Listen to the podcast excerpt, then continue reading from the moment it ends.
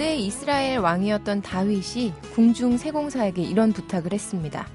전쟁에서 승리했다 해서 오만하지 않도록 혹은 패배했다 해서 좌절하지 않도록 내 마음을 스스로 다스리게 하는 경구를 반지에 새겨오너라.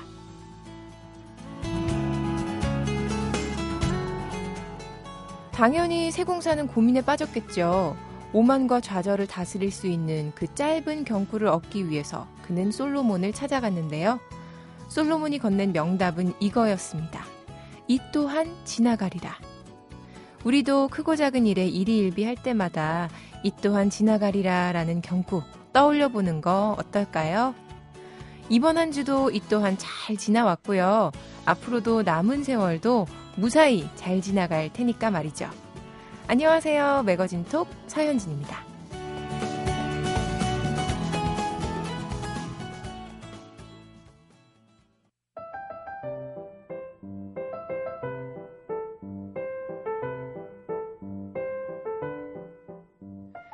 이제 슬슬 두터운 솜니불이나 패딩 점퍼 정리해야 할 때 됐죠? 무겁고 치렁치렁했던 거 다 내려놓고요. 이제 좀 가뿐해지고 싶은 봄입니다. 한 주간의 크고 작은 뉴스들 가뿐하고 사뿐하게 전해드리는 시간 트렌드톡. 이번 주도 시내21 이다혜 기자와 함께 할게요. 안녕하세요. 안녕하세요. 아, 계절 바뀔 때마다 이 옷 정리해줘야 되잖아요. 네. 이불 정리도 하고. 어떻게 하세요? 이런 노하우들 요즘에 뭐 살림의 기술 뭐 이런 뭐 TV 같은 거 보면은 나오고 저한테 물어보시는 거예요? 네, 혼자 오래 사셨으니까 오래 살진 네. 않았고요. 음. 일단 잘 못해요 그런 거를. 저는 음. 지금 가장 시급한 게 먼지 정리예요. 아, 먼지. 환기 한번 싹 하고 대청소를 해야 되는데 먼지기 보면 그냥 쓱 집어가지고 그렇죠. 쓱 버리고. 어, 혹시 저도 그래요. 제 등 뒤에 계시던 그분인가요? 접니다, 저.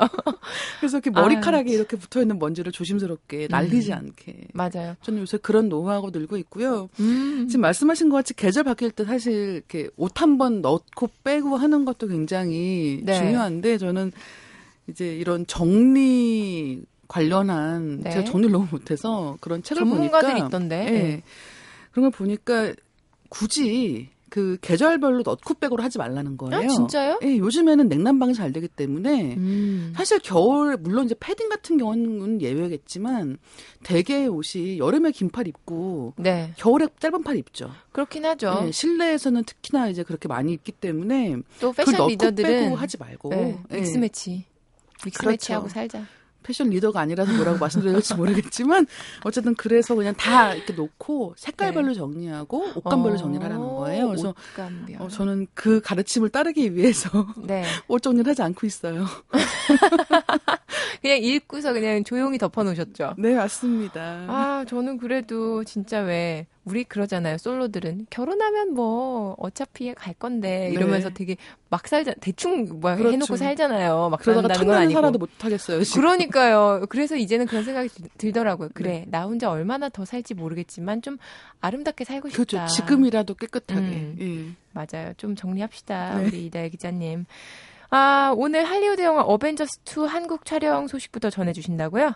다음 주 일요일입니다. 3월 30일부터 14일까지 네. 서울 마포대교, 세빛둥둥섬, 상암동 디지털 미디어시티 월드컵 북로 청담대교, 강남역 사거리, 문래동 음. 철강거리 이런 곳에서 어벤져스 2의 촬영이 진행될 예정입니다. 강남역 교통 사거리? 전면 통제. 예. 어떡하지?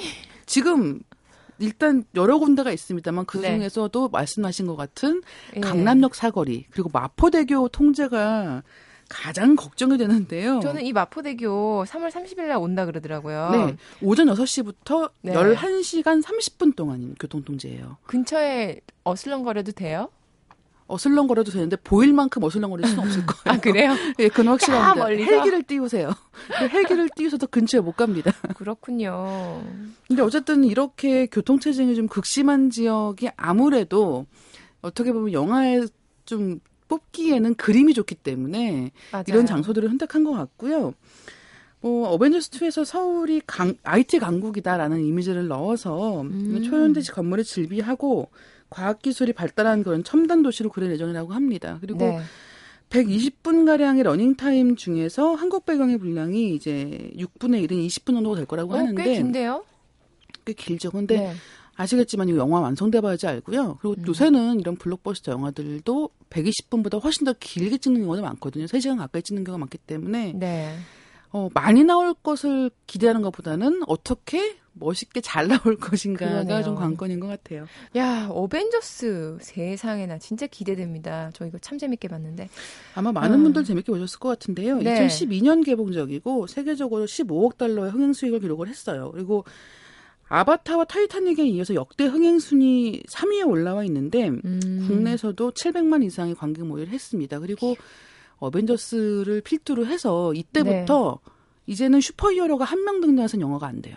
그렇죠. 이렇게 떼로 등장해야 되는데 최소한 둘은 있어야 돼요. 음. 그러니까 옛날에는 그냥 슈퍼히어로 한 명에다가 이제 악당이 있는 정도였는데 이제는 이제 그렇게는 안 되는 거죠. 어, 어벤져스가 뭐 총 네. 출동을 다 시켰기 때문에 어떤 캐릭터 좋아하세요? 아이언맨, 토르, 헐크, 캡틴 아메리카, 블랙 위도우, 호크아이 다 나오잖아요. 어, 저는 토르. 아, 저도 토르요. 우린 역시 단순해. 예. 그냥 단순하게 도끼로 꽝 찍어버리고, 그렇죠. 전 그런 게 좋아요. 어, 그리고, 뭐랄까, 이거 많은 분석이 있었습니다만, 네. 초식남에 지친 여자들이. 아. 예. 아주 단순한. 백치미 장난 마초, 아니잖아요. 예. 마초 백치미남에게 음. 끌리고 있다라는 분석도 있었는데요. 그렇군요. 어쨌든 간에. 뭐 저희는 그렇고 있지만 남자분들은 이제 블랙 위도우의 뒷대에 없이 집중하시더라고요. 그래서 모든 사람을 행복하게 만드는 그러네. 그런 영화였다라는 생각이 들어요. 괜찮네. 남친이랑 보러 가도 남편이랑 보러 가도 그렇죠. 항상 영화? 모두 행복할 수 있는. 음. 아니 근데 이런 대작이 우리나라를 촬영 장소로 택한 배경이 저는 또 궁금해집니다. 어, 일단 영화진흥위원회 쪽에서 이제 2011년부터 해외 영상물의 국내 촬영을 유치하기 위해서 노력을 했다라고 아. 해요. 그리고 여기서 굉장히 중요한 게 로케이션 인센티브라는 사업이 있습니다. 이게 네. 뭐냐면 외국 영상물을 한국 에서 촬영을 할 경우에 이제 음. 전체 촬영에 들어가는 비용 중에 일부를 환급해 주는 거예요. 오. 그래서 이런 제도가 이미 뉴질랜드에서 쓰고 있거든요. 해외 여러 나라에서 쓰고 있는데 예를 들면 반지의 제왕 시리즈 촬영지로 알려진 뉴질랜드 같은 경우는 네. 제작비 1,500만 뉴질랜드 달러, 예, 하나 137억여 원 정도를 이제 현지에서 영화를 찍는데 쓰면 그 네. 비용에 15%를 환급해 준다고 해요. 어, 그렇군요. 이런 또 제도가 있었는지 이런 몰랐네요. 제도가 굉장히 중요한 게 이를테면 네. 미국 드라마 중에 미국에서 찍는 경우는 거의 없거든요, 요새는. 어. 캐나다에 많이 갑니다. 네. 그러니까 미국이 어디라고 하는데 알고 보면 캐나다, 음. 알고 보면 뉴질랜드 이런 경우가 많은데 드라마 같은 경우는 뉴질랜드 가기가 너무 멀죠. 네. 그, 그래서 영화 촬영 같은 경우가 아니면 이제 그렇게 멀리까지는 가지 않지만 이제 캐나다 같은 경우는 이렇게 면세 혜택이라든가 이런 음. 뭐 촬영비나 제작비 일부러 돌려주는 방식으로 투자 유치를 하고 있는 거죠. 음. 어벤져스 뭐 좀 전에도 우리 얘기했지만 이렇게 한국에서 촬영을 함으로 또 오는 부가 이익들 네. 유형 무형의 것들이 많을 것 같아요. 일단 영화진흥위원회 쪽에서는 어벤져스2의 한국 촬영으로 251억 원에 달하는 직접적인 생산 유발 효과가 발생을 한다. 네. 부가가치 유발 효과도 107억 원에 달한다라고 하고 있습니다만 음. 왜 기억하실지 모르겠습니다. G20의 경제 효과가 45, 450조였죠. 예, 그래서 이런 수치를 너무 믿는 것보다는 어, 저는 그렇죠. 장기적으로 정말 중요한 게 한국이라는 나라가 아직도 외국 음. 영화에서 그러니까 뭐 미국 영화가 됐든 영화들을 보면 한국에 대한 이미지가 아직까지도 그 한국 전쟁에 음. 그치는 경우도 굉장히 많고요. 그러니까 한국 얘기가 나올 때 한국 전쟁에 대한 것밖에 안 나오는 경우도 굉장히 많아요. 그래서 저는 한국에 온 그런 헐리우드 배우들한테 제발 두유라이크 불고기 뭐 이런 질문 좀 안 했으면 좋겠어요. 그렇죠. 예. 그래서 너무 오글거려요. 어떻게 보면은 이 한국이 달라졌다라는 걸 가장 확실하게 보여줄 수 있는 것 중에 하나가 음. 이런 영화나 이런 문화를 통해서 알리는 게 아닐까라는 생각도 들고요. 네. 이제 물론 뭐 20분 동안 영화에 노출이 된다고 해서 이 모든 효과가 한 번에 발생하는 건 아니라고 생각을 합니다. 그런데 장기적으로 이런 여러 가지 시도들이 있을 수 있고 그첫 네. 번째 시도로는 굉장히 어, 바람직한 것 같아요. 클라우드 아틀라스 저 참 재밌게 봤는데 네. 거기서도 미래도시 서울 나오잖아요. 그렇죠. 네오 서울 거기 배두나 씨가 네 맞아요. 그리고 그 짐 스터게스 네. 그분이랑 잘 어울려요. 결론이 이렇게 가나요? 근데 네. 좀 이렇게 뭐 플롯도 중요하지만 남녀 주인공이 잘 어울려야지. 그 제일 중요하죠. 그 네오 서울을 배경으로 막 막 공중으로 날아다니는 네. 막그 차들 뭐 사이로 막 그렇죠. 총알 피하고 막 레이저 피하고 막 한국 간판 계속 열심히 보게 되고. 어 맞아요. 네. 그런데 말씀하신 것 같이 이 한국 문화 사업이 확실히 문화 산업이 발전을 하면서 그게 일부는 이제 뭐 일본과 중국에서 한류라는 방식으로 또 소화가 되고 있지만 감독들이 한류대 영화를 찍기도 하고 네. 또 배우가 가서 영화를 찍기도 하고 그리고 뭐, 그들이 와서 이렇게 예. 영화를 찍기도 하는 거죠. 이번에도 한국 총괄 프로듀서 하시는 감독님이 계시던데요? 요즘엔 꽤 많습니다. 특히나 음. 이제 애니메이션 같은 경우는 네. 한국 출신으로 이제 할리우드에서 메이저 음. 스튜디오 소속으로 일하시는 분들이 굉장히 많죠. 그렇죠. 저도 얼마 전에 기사 하나 읽은 것 같아요. 그 드림웍스에서 네. 일하시는 분. 아, 참 기대를 해보겠습니다. 영화 보면서 막 많이 이것 이곳저곳 찾을 것 같아요. 내가 어, 그렇죠. 어, 나 저기 자주 다니는데 저기 네. 빵집도 자주 다니고 강남역 사거리. 그렇죠. 빵집까지는 그렇게 자세하게는 안 나오겠죠. 아, 이어서 다음 소식은 어떤 건가요? 어, 대학가 소식인데요. 네. 요즘에 대학 동아리 한참 이제 신입생들 모집할 때 아니겠습니까? 음. 그런데 대학 동아리가 외면당하고 있다. 심지어 네. 신입생에게조차도 라는 신입생. 소식입니다. 어, 동아리 뭐 하셨어요? 전 동아리를 학회를 했었거든요, 저는. 네. 그래서 저는 무려 샹송을 부르는 학회를 해서 매년 어, 공연을 했습니다. 아름답다. 근데 어쨌든 어. 항상 요맘때가 되면 저도 그랬어요. 이제 어디 네. 갈까? 어디 가면은 물이 좋나? 설레잖아요, 되게. 그렇죠. 그래서 뭐 일단은 다들 고등학교 때까지 공부만 하잖아요. 그렇죠. 그러니까 내가 뭐 좋아하는지도 모르고 그러니까 일단 대학교 들어가서 제일 먼저 하는 게 동아리 가입을 뭘 할 것인가. 한번 쫙 이렇게 캠퍼스 돌면서 뭐가 있나 그렇죠. 대자보 같은 거 붙은 것도 좀 보고 그러니까 뭐 춤추는 게 재밌을 것 같으면 거길 가기도 하는 거고 사진 찍는 게 좋으면 사진 찍으러 가는 거고 전 뭐 할게요 뭐 하셨어요? 저는 응원단 정말 응원단. 나중에 방송 끝나고 한번 할까요? 아니요, 저 하다가 네. 저는 공연도 쓰기 전에 짤 잘렸어요. 안 나가서 연습을. 그러니까. 근데 결국은 연습을 안 나가서 네. 그만두게 된다고 하더라도 사실 처음엔 다들 이것저것 관심이 그렇죠. 많으니까 심지어 한 개만 드는 사람도 없습니다. 보통 두 개, 음. 세 개씩 들죠. 맞아요, 맞아요. 다 가서 환영회 한 번씩 다 하고 술 한번 마시고 맞아. 그러면 안 나가고. 안 나가는 그렇죠. 거죠. 거기 보통 이제 이렇게 음. 오빠나 이제 동기들 얼굴을 이렇게 한번 보고 음, 여기 결정을 하는 나와야겠다, 거죠. 말아야겠다. 나쁜 기분이 서렸다 이런 생각이 드는 거예요. 근데 요즘엔 그나마도 안 한다는 거예요. 아, 예, 그런 없어, 낭만이. 이유가 아무래도 제일 중요할 것 같은데요. 네. 워낙 취업이 힘들다 보니까 그렇군요. 애초에 1학년 때부터 이런 취미 활동에 신경 쓸 시간은 없다라고 생각하는 거죠. 스펙을 이제 쌓아야 된다라고 그렇죠. 생각하는군요. 그 스펙 쌓기도 물론 있지만 등록금도 굉장히 문제지 않습니까? 어. 등록금이 너무 비싸니까 아르바이트 할 시간이 필요하기 때문에 왜냐하면 이런 동아리 활동은 기본적으로 수업이 끝난 다음에 저녁 시간을 빌어서 하는 그렇죠. 경우가 많거든요. 근데 그 시간을 비울 수가 없으니까 동아리 활동을 할 수가 없다. 아. 그리고 스펙 쌓아야 된다. 또 자세한 거죠. 이유를 보니까 안쓰럽기도 합니다. 우리 새내기들이. 그렇죠. 음. 네, 그래서 대학별로 이 신입생이 없어서 네. 점점 어 폐쇄해야 되는 게 아닌가라는 걱정을 하는 동아리도 굉장히 많아지고 있다고 하고요. 네. 어, 제주대가, 제주대 같은 경우에는 전체 학생이 1만 6,347명이에요. 근데 그 중에 12%만이 동아리 활동을 하고 있습니다. 그러니까 굉장히 적은 숫자라고 할 수 있고요. 네. 어, 이렇게 되니까 단국대 같은 경우는 신, 신입 회원 모집을 하지 못한 동아리 네 곳이 문을 닫기도 했어요. 음. 근데 앞으로도 이런 추세가 가속화될 것 같고 그런데 이제 취업이나 창업 관련 동아리들은 신입 회원 불황 속에서도 굉장히 선전하고 있다는 게 굉장히 특이한 점인데요. 앞서 말씀드린 동아리. 이유 때문인 거예요. 음. 이제 그래서 뭐 2010년에 전북대에서는 그 취업 동아리가 4개에서 5개에 불과했다고 하는데 3년 만에 34개로 늘어났다고 하고 음. 그다음에 2008년도에 그 미국발 금융위기 이전에는 대학마다 네. 정말 인기가 많았던 게 주식 투자입니다. 주식 투자 동아리, 동아리 들어가는 거예요. 예, 그래서 음. 뭔가 자료를 공유하고 왜냐하면 이렇게 주식 투자를 미리 하는 것으로 네. 뭔가 좋은 선거가 있으면 나중에 취업할 때 도움이 된다는 거예요. 그럴 수 있겠네요. 예, 그렇기 때문에 점점 돈 되는 거 아니면 하지 않는 문화가 아이고, 너무 참. 나이가 이제 어려워지는 거죠. 그래서 앞으로는 이런 게 혹시나 이제 중고등학생들까지도 내려가는 네. 게 아닐까라는 걱정이 되기는 해요.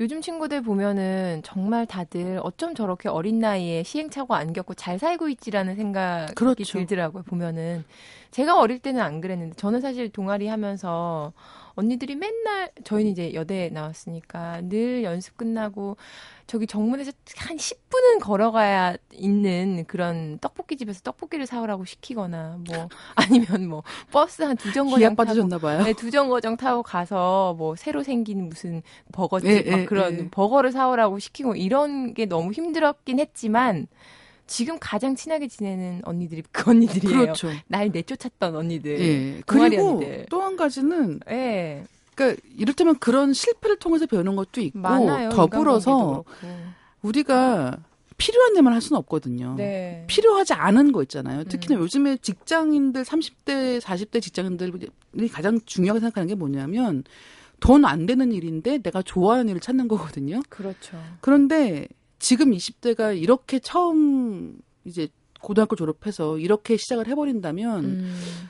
그러니까 시행착오가 없을 수는 없겠 없을 수는 있겠지만 결국은 뭔가 이런 결핍이 생기지 않을까라는 생각이 들어요. 부메랑이 돼서 돌아오는 게 그렇죠. 아닌가 예. 걱정이 됩니다. 아, 참, 이 좋은 봄날에 대학 캠퍼스 안에서 가능하다면 낭만과 자유를 좀 누릴 수 있는 그런 여유도 좀 가졌으면 네. 좋겠습니다. 오늘도 트렌드톡 시내 20일 이다혜 기자와 함께 해봤습니다. 우리 다음 주에 또 봬요. 네, 감사합니다.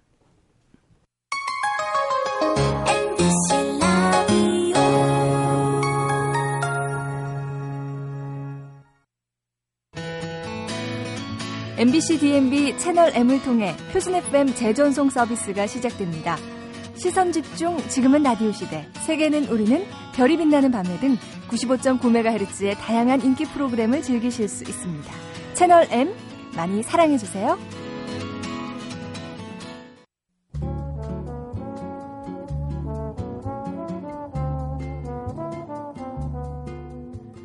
운석은 우주에서 떨어진 암석이죠. 운석의 대부분이 바다나 사람이 살지 않는 황무지에 떨어지기 때문에 운석은 우리에게 거의 발견되지 않는데요. 그 희소성이 운석의 가치를 높이고 있죠. 한가 돌멩이에 불과하지만 드물고 귀하기 때문에 그만큼 몸값도 높아졌습니다. 지난주 경남 진주에서 운석 두 점이 발견돼 화제가 됐었지요.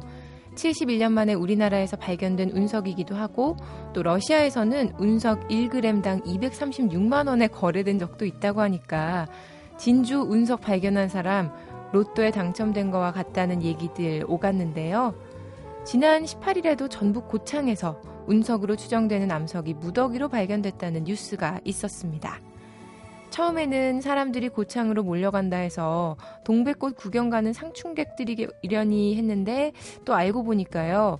인생 역전의 꿈을 안고 운석을 찾으러 온 그런 사람들이었어요. 지금 이른 이 시각에도 하늘에서 떨어진 로또, 운석을 찾고 있는 분들도 계실 것 같은데 요즘 그분들 주제곡 이 곡이 아닐까요? 노래 띄워드립니다. 선미예요. 24시간이 모자라.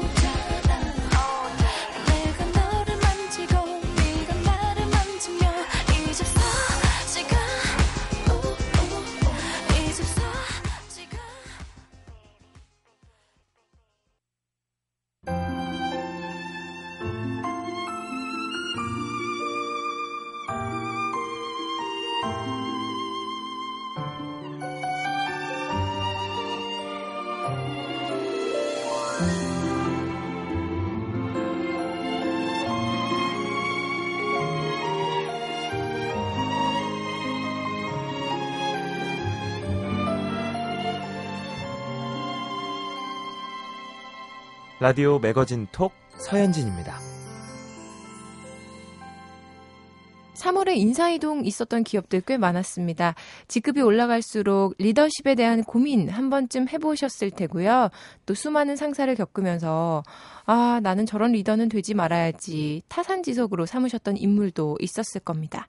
이번 달 비즈니스 톡에서는요, 리더에게 필요한 덕목은 무엇인지 알아볼게요. 동아 비즈니스 리뷰의 김남국 편집장, 안녕하세요. 반갑습니다. 네, 잡지사의 편집장 하면은 잡지사의 우두머리잖아요. 스스로 좋은 리더다. 나는 나 정도면 괜찮지. 이렇게 좀 생각하시는지 또 어떤 리더십을 발휘하기 위해서 노력하시는지 궁금하네요. 네, 첫 질문부터 아주 폐부를 찌르는 아, 강력한 질문을 하셨네요. 이 정도면 예. 좋은 리더다. 어우, 굉장히 강력한데요. 그 우선 우두머리란 표현은 적합하지 않고요. 음. 어, 뭐 사실은 제일 우두머리에는 이제 고객이 있고요. 예. 네. 제 고객들이 원하지 않는 콘텐츠를 만들었으면 음. 이미 벌써 잘렸겠죠. 예. 아. 그래서 뭐. 그 굉장한 압박을 받고 있습니다. 아, 예, 고객, 예, 예. 음. 변화하는 욕구를 이제 계속 맞춰야 되니까. 뭐 방송사도 마찬가지지만 네. 콘텐츠 비즈니스가 굉장히 어려운 것 같아요. 그렇죠. 그, 저도 사실 뭐 서점 같은 데 가서 그런 책 많이 봅니다. 리더십이라는 키워드로 책들이 굉장히 많고 그런 것들이 뭐 스테디셀러, 베스트셀러 이런 데 네. 올라 있는 게 많더라고요. 그만큼 많은 사람들이 리더십에 대해서 고민을 하고 있다 이런 뜻일 텐데 맞습니다. 어, 좋은 리더 뭐 어떤 사람들을 좋은 리더라고 할까요? 뭐 현명함에 인간성도 갖춰야 될 것 같은데 이제 책들을 보면요. 네. 음, 좋은 리더 되기 참 어려울 것 같아요. 이렇게 주로 이제 그 리더십 관련 책들을 이렇게 쭉 읽어보면 네. 너무나 많은 덕목들을 요구를 합니다. 거의 신이에요. 네, 업무도 잘해야 되고요. 네. 뭐 사람도 정말 잘 사귀어야 되고 그 아주 영감을 주는 그 정도의 리더십도 가져야 되고 미래도 내다볼 줄 알아야 되고요. 뭐 인간적인 매력도 있어야 되고 거기에다가 이제 봉사 정신, 훌륭한 인품, 천부적인 직관력, 네. 희생정신, 뭐 타이밍도 기가 막히게 음. 포착하고 이 정도면요 공자님 플러스 예수님 플러스 뭐 테레사 수녀 플러스 뭐 스티브 잡스 뭐이 뭐 정도 역량을 다 갖춰야 될 것 같아서 사실은 좀 좌절감을 느끼는 측면도 분명히 있는 것 같습니다. 네, 근데 여기서 제가 볼 때는 가장 중요한 거 하나가 빠진 것 같아요. 네. 체력. 아, 체력은 뭐 기본이죠. 체력. 이게 예. 술을 마시고 다음 날 아침에도 아무렇지 않게 결제를 할 수 있는 체력. 그렇죠. 이제 부하 직원 한 50명한테 네. 어, 개별적으로 다 술잔을 이렇게 그렇죠. 원샷하고 다음 날 부하 직원들보다 가장 빨리 출근해서 예, 일을 보는. 어, 이제 기업 현장에는요, 그런 네. 분들을 가끔씩 이렇게 볼 수 있고요. 야, 대단하다. 어, 그런데 이제 나중에 건강에 이제 문제가 생기기도 합니다. 음, 이제 그런 음, 분들은. 예. 맞아요. 꼭 그러고 싶지 않은데 억지로 그러시는 건 또 이렇게 건강을 위해서는 좀 안 좋은 것 같아요. 옛날 패러다임은요, 역시 그렇죠. 좀 그랬던 것 같아요. 역시 술을 좀 잘 마시고, 네. 어, 부하 직원들을 이렇게 확 휘어잡는 그런 리더십이 또 필요했던 그런 시대도 있었던 것 같아요. 근데 아직까지도 아, 네. 그런 리더십이 좀 통하는 것 같은데요, 우리나라 어, 사회에서는. 이제 현장에서요, 그각 음. 업종이라든지 산업에 따라서 다르긴 한데요. 이제 젊은이들이 좀 많이 있는 업종이라던가 네. 아니면 여성. 산업이 좀 되게 빨리 변하는 그런 업종, 네. 여성이 있는 업종 이런 업종에서는 이제 어 그런 리더십이 이제 사고를 유발하기도 합니다. 그렇죠. 네. 아, 근데 뭐 좀 전에 이런 리더십에 부합하는 조건에 부합하는 사람은 뭐 공자, 뭐 부처님, 스티브 잡스 다 합친 사람만큼 그렇게 어떻게 보면 이 세상에 없는 존재하지 않는 사람일 것이다라고 네. 편집장님이 말씀하셨는데 스티브 잡스는 사실 우리가 생각하는 좋은 리더에 부합하지 못하는 그런 괴팍한 부분들도 좀 많았고요. 네. 어떤가요? 그분은 심했죠. 어떻게 어떻게 네. 그렇게 대단한 리더가 됐을까요? 그럼에도 불구하고 아니 정말 상대방 막 몰아붙이고 막 쫓아내고 왜막막 닥달하고 뭐 이런 일화 많잖아요. 뭐 그런 것도 많고요. 또 아주 좀 공동 창업자를 네. 이렇게 속여서 배신하기도 했고요. 음. 예, 그래서 뭐 그 워즈니아 이제 같이 공동 창업을 했는데 그 네. 사람은 아직도 잘 이해를 못 하겠다. 그때 왜 음. 잡스가 나를 속이고 그렇게 돈을 네. 가져갔는지 뭐, 뭐 이런 얘기를 할 정도로 음. 이기도 하고요. 또 대인관계 측면에서는 굉장히 문제가 심했어요. 그래서 뭐 예. 뭐 예를 들면 좀 이렇게 체중이 많이 나가는 CEO랑 같이 이제 식사 자리를 하면 네. 그 사람이 체중에 대해서 굉장한 스트레스를 받고 있다는 걸 뭐 뻔히 알 거잖아요. 그렇죠. 근데 그 사람 앞에서 뭐 어, 체중을 줄이기 위해서는 뭐 채식을 해야 되고 막 뭐 이런 얘기를 막 하는 거예요. 와, 진짜 예의 없네요. 그래서 이제 그 사람도 화가 나 가지고 네. 나, 어, 당신이 나의 몸무게와 관련된 얘기 안 하면 음. 나도 당신의 성격에 대한 얘기 안 할게 뭐 이런 식으로 이제 받아치기도 하고 예. 그리고 사실은 다른 사람에 대한 배려는 눈꽃만큼도 찾아볼 수 없는 게 음. 채식한다는 이유로 자기는 안 씻어도 된다고 생각을 해서 어, 그건 아닌데. 예, 지, 실제로 안 씻었어요 한동안. 음. 그래서 그 사람 잡스가 이제 뭐 비즈니스 파트너를 만나고 일을 하러 도, 하고 이제 돌아오면 네. 항상 전화가 왔어요. 그 사람 뭐 일은 잘하는 것 같은데 왜 이렇게 냄새가 나니? 뭐 이런 아. 진짜 뭐 하여튼 그러니까 우리 일반적으로 생각하면 어, 굉장히 아주 드문 그 이렇게 사회생활을 좀 못하는 네. 어, 그런 유형의 사람이었죠. 거의 뭐 기인에 가까울 정도네요. 아, 한번 보면 다시 네. 만나고 싶지 않은 어, 그런 사람이라고 봐야죠. 일단 냄새. 냄새에 굉장히 네. 민감하시군요. 아, 저도 좀 냄새에 민감해서. 저도 네. 그런데 네. 후각이 발달해서. 네. 근데 참 어떻게 이런 분이 이렇게 어떻게 보면은 기인에 그렇죠. 가까운 그런 편집증적인 그런 부분들 네. 이런 것들이 대단한 성공을 이끌어낸 것 같기도 합니다. 동전의 양면처럼. 그러니까 이제 사실은 음. 아까 대체로 이제 리더십 책 들이 강조하는 내용들이 현실에서는 좀 안 맞는 경우가 그러네요. 많이 있는 거죠. 그러니까 그러네요. 훌륭한 인품을 못 갖고 있어도 훌륭한 리더가 되기도 하고요. 어, 뭐, 공감하는 능력, 뭐, 뭐, 이런 것들이 부족해도, 어, 사실 현대 사회에서 아마 인류의 삶을 바꾼, 어, 가장 영향력 있는 사람 꼽으라고 하면 1등으로 아마 스티브 잡스가 그렇죠. 꼽힐 겁니다. 예. 걸어 다니면서 네. 이 스마트폰을 보고서 그렇죠. 예. 모든 걸 할 수 있게 만든 사람이니까. 네. 어, 리더십에 대한 뭐 책 이야기도 했고, 리더십과 관련된 그런 사람들 이야기도 했는데, 이 리더십을 좀 더 현실적으로 분석한 해외 자료가 있다고요? 네, 이제 리더십 책들은 사실 네. 좋은 리더들의 특징들을 이렇게 쭉 나열하다 보니까 음. 이제 거의 슈퍼맨과 아까 말씀드렸던 예수님 부처님을 합한 이제 그런 인물이 돼야 된다라고 강조를 했죠. 네. 어, 아주 최근 연구 결과가 학계에 좀 발표가 돼서 아주 그 크게 관심을 좀 모았던 그 연구 결과가 있어서 네. 좀 소개를 해드리면요. 이제 미국에는 그 CEO가 이렇게 시장처럼 시장의 재화처럼 이렇게 거래가 됩니다. 그래서 음. 이제 큰 CEO 시장이 형성이 돼 있습니다. 네. 어, 특히나 이제 사모펀드 이런 회사들이 이제 기업을 인수한 다음에 CEO 시장에서 이제 그 CEO 후보들을 물색해서 어, 좀 역량이 있는 CEO를 이제 앉혀서 어, 음. 어, 기업을 확 이렇게 음, 굉장히 좀 부실했던 기업을 아주 우량 기업으로 탈바꿈 시킨 다음에 거액의 차익을 얻는 이런 그 시장이 아주 크게 형성이 돼 있기 때문에 어 이제 CEO들에 대해서 아주 이렇게 개인적인 성향까지 어, 철저하게 관리하는 그런 업체가 있었어요. 네. 그래서 학자들이 이제 그 업체에서 이렇게 좀 얘기를 좀 잘해서 음. 그 데이터를 입수를 했습니다. 그래서 이제 한 개별적인 성향 아주 그 디테일한 성향까지 한 40여 개 항목으로 매우 이렇게 잘 분류가 된 그런 자료들을 입수해서 실제 성과하고 이렇게 좀 어떤 관계가 있는지 이런 거를 좀 분석을 해봤어요. 네. 근데 이게 좀 통념하고 좀 너무 다른 결과가 나타나서 음. 이게 좀 음. 학계에 좀 사실 약간 충격을 좀 줬는데요. 예. 뭐 예를 들면 협력을 잘하는 거, 뭐 팀워크 좋고 뭐 이런 거 당연히 성과에 좋겠죠. 그죠? 네. 아 이게 별로 또 안 좋게 나왔습니다. 어, 진짜요? 네. 음. 경청 이런 거. 다른 사람 얘기를 잘 들어줘야 된다. 뭐 요즘에 경청 뭐 관련해 책 찾아봐도 뭐 몇십 권 나올 겁니다. 경청도 안 좋대요? 네, 별로 안 좋게 나왔습니다. 아. 야, 이게 참 미치겠는 거죠. 그 다음에 음. 비판을 잘 수용하는 능력, 뭐 이런 거, 예, 그건 뭐 굉장히 아주 인격적으로 필요한 그런 그럼요. 남의 네. 얘기를 듣는다는 건데. 네, 그리고 뭐 타인을 존중하는 성향, 이건 뭐 대인 관계에서 너무 너무 중요한. 예. 네. 그럼 커뮤니케이션 능력, 뭐 이런 것도 부정적으로 나왔어요. 그러니까 이런 게 굳이 없어도 된다. 네. 네. 그리고 때로는 이게 네. 좀 좋은 사람이 더 안 좋은 결과를 나오기도 음. 한 겁니다.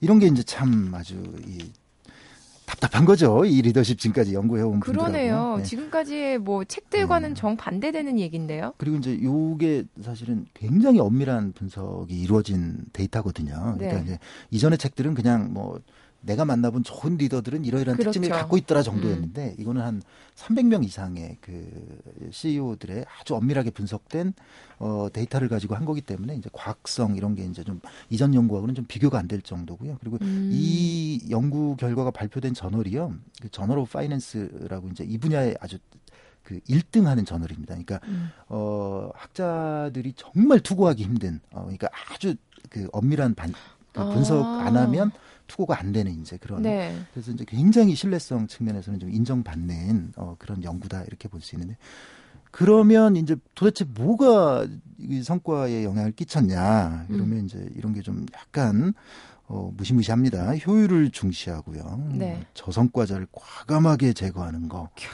예, 절대 포기하지 않는 성격. 뭐 적극적으로 새로운 아이디어를 제시하는 성향 뭐 이런 음. 거였습니다. 이게 이제 좀 전투적인 성향인 거죠. 그러네요. 네. 어떻게 보면 좀 독선적이다 싶을 네, 수도 네. 있고. 네. 안타깝지만 또, 예. 이게 이제 냉정한 현실이라는 거죠. 고개를 예. 갸우뚱하게 됩니다. 네. 그러면 정말 굉장히 경쟁 지향적이고 네. 그런 사람 그렇게 돼야 그 자리에 올라갈 어, 수 있다? 요거에 뭐. 대한 해석은 조금 네. 달라야 될 것 같아요. 그러니까 이제 통계적으로 유의미하다 뭐, 뭐 이런 측면이기 때문에 네. 어, 성과를 잘 낸 분 중에는 분명히 성품이 좋은 분도 분명히 있습니다. 예.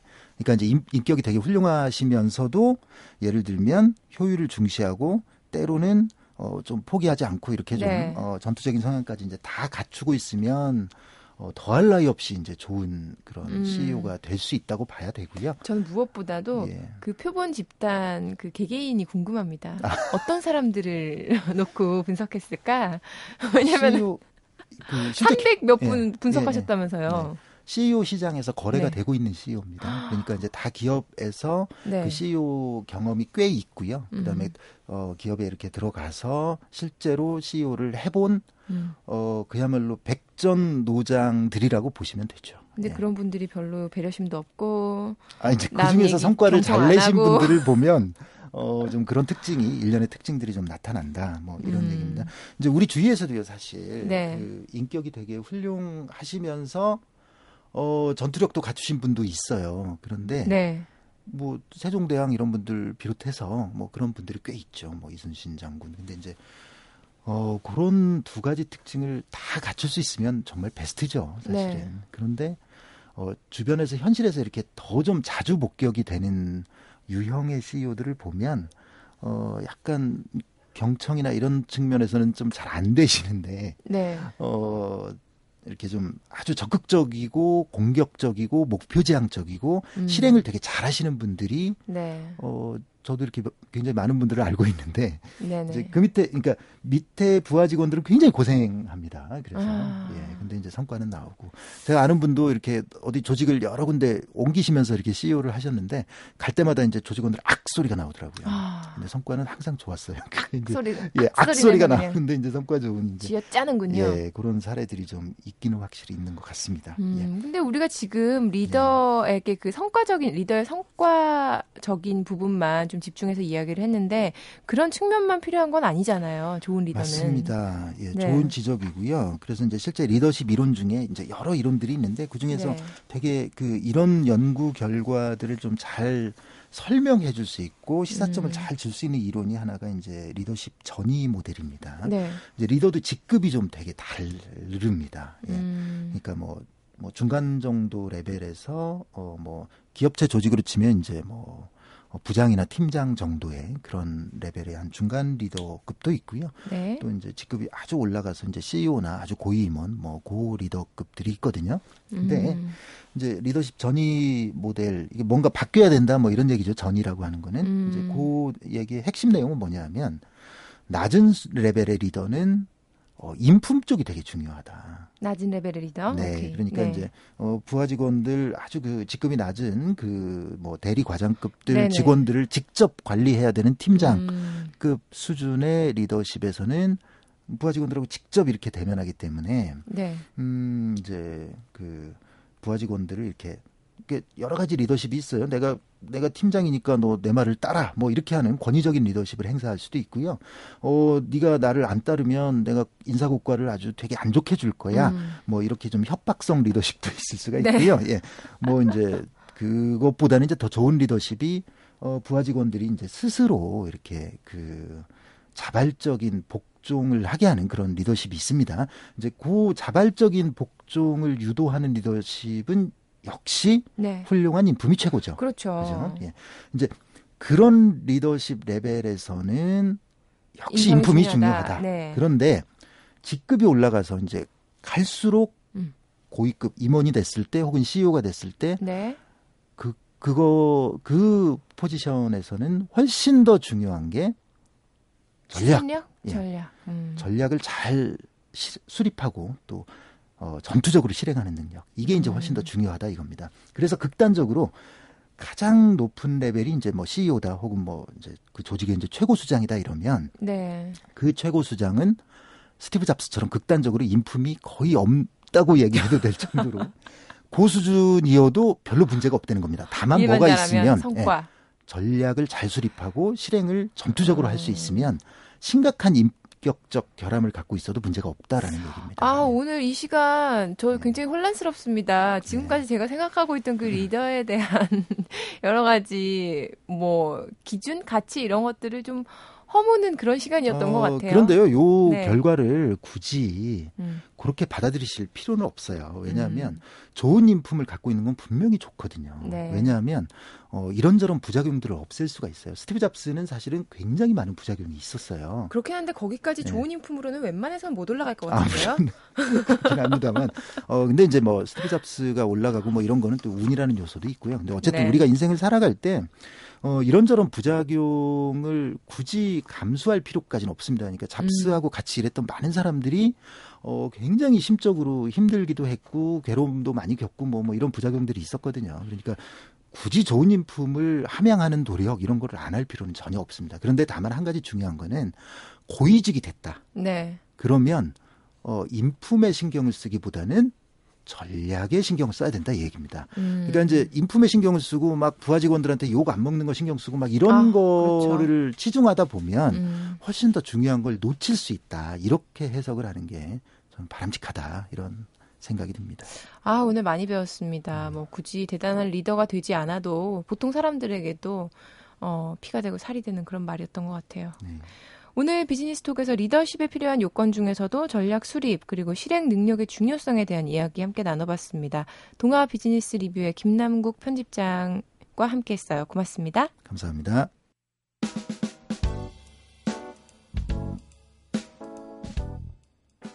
다음 주 토요일에는 프로야구가 개막하지요. 프로야구와 함께 다시 돌아온 스포츠 시즌의 짜릿한 맛 스포츠톡에서 만나실 수 있습니다.